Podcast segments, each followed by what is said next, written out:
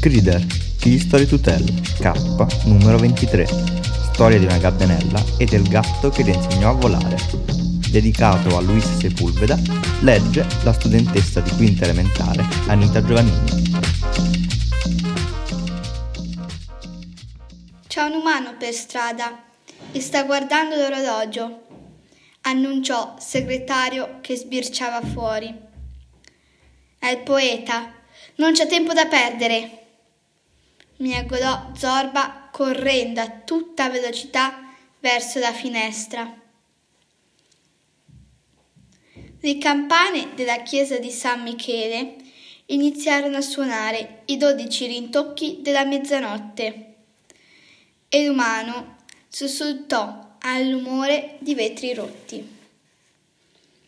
Il gatto nero, grande e grosso cadde per strada in mezzo a una pioggia di schegge, ma si rialzò senza preoccuparsi per le ferite alla testa e saltò di nuovo dentro la finestra dalla quale era uscito.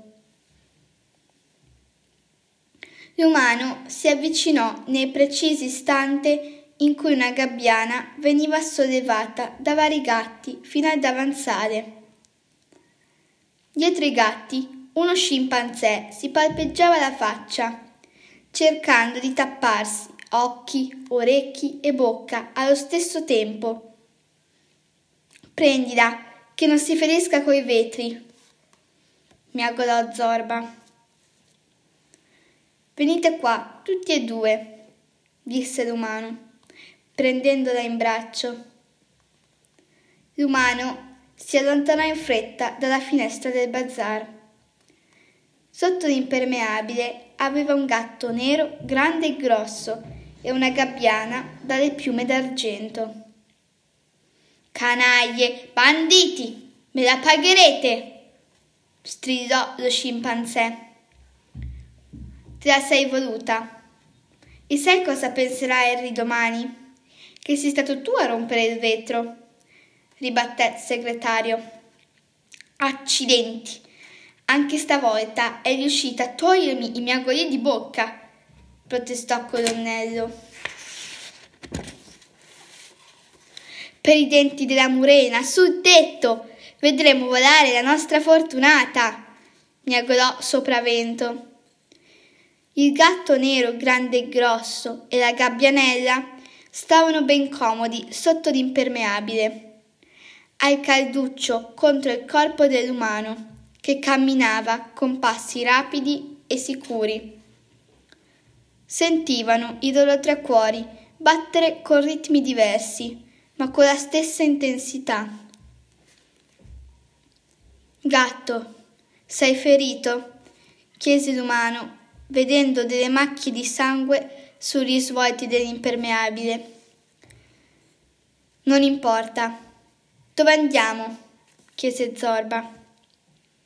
Capisci umano? stridette Fortunata. Sì, ed è una brava persona che ti aiuterà a volare, le assicurò Zorba. Capisci la gabbiana? chiese l'umano. Dimmi dove stiamo andando, insiste Zorba. Da nessuna parte. Siamo arrivati, rispose l'umano.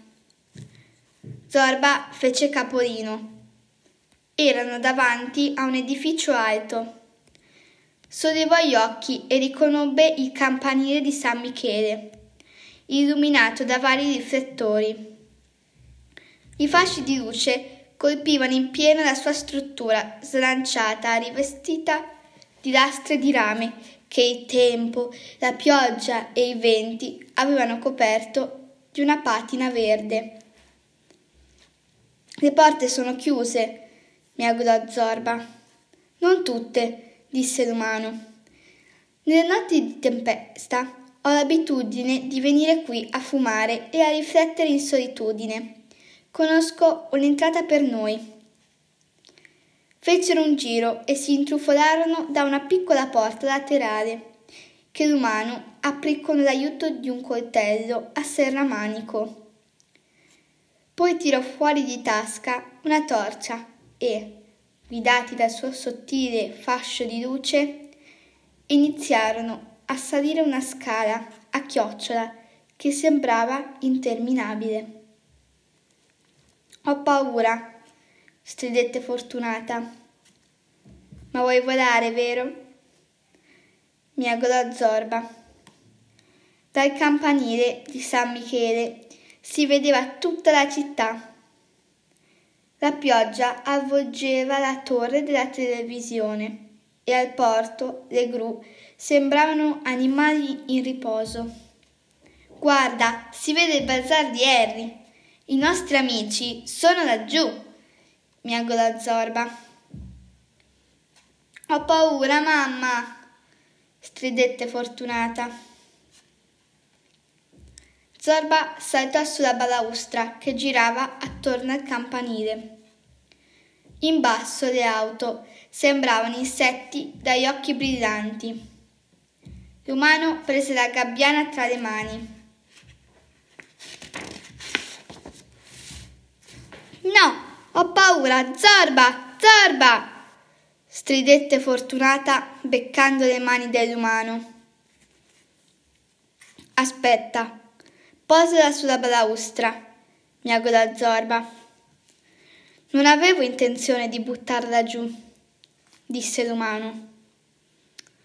Ora volerai, Fortunata. Respira. Senti la pioggia. È acqua.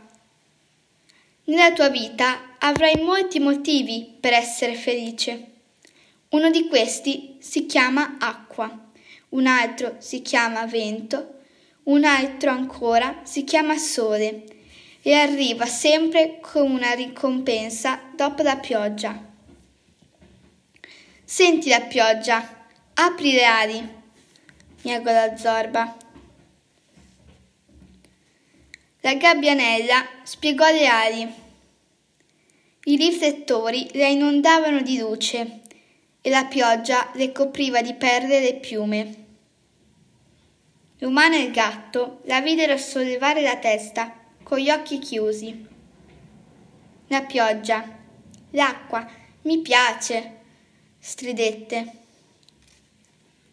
Ora volerai, miagolò Zorba.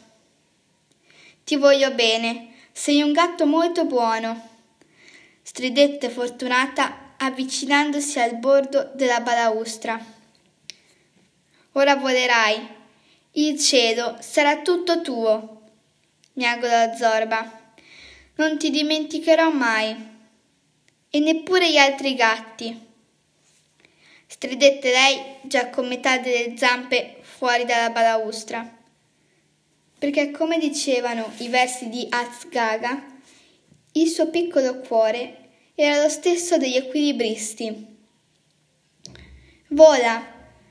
miagolò Zorba allungando una zampa e toccandola appena. Fortunata scomparve alla vista e l'umano e il gatto temettero il peggio. Era caduta giù come un sasso. Col fiato sospeso si affacciarono alla balaustra e allora la videro che batteva le ali, sorvolando il parcheggio, e poi seguirono il suo volo in alto, molto più in alto della banderuola dorata che corona la singolare bellezza di San Michele. Fortunata volava solitaria nella notte hamburghese. Si allontanava battendo le ali con energia fino a sollevare le gru del porto gli alberi delle barche e subito dopo tornava indietro, planando, girando più volte attorno al campanile della chiesa. Volo! Zorba! Sa volare! strideva euforica dal vasto cielo grigio. L'umano accarezzò il dorso del gatto.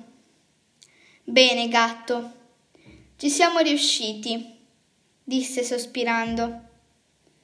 Sì, sull'orlo del baratro ha capito la cosa più importante. Miagolò Zorba. Ah sì? E cosa ha capito? chiese l'umano. che vola solo, chi osa farlo, miagola Zorba. Immagino che adesso tu preferisca rimanere solo. Ti aspetto giù. Lo salutò l'umano. Zorba rimase a contemplarla finché non seppe se erano gocce di pioggia o lacrime ad annebbiare i suoi occhi gialli di gatto nero, grande e grosso, di gatto buono, di gatto nobile, di gatto del porto.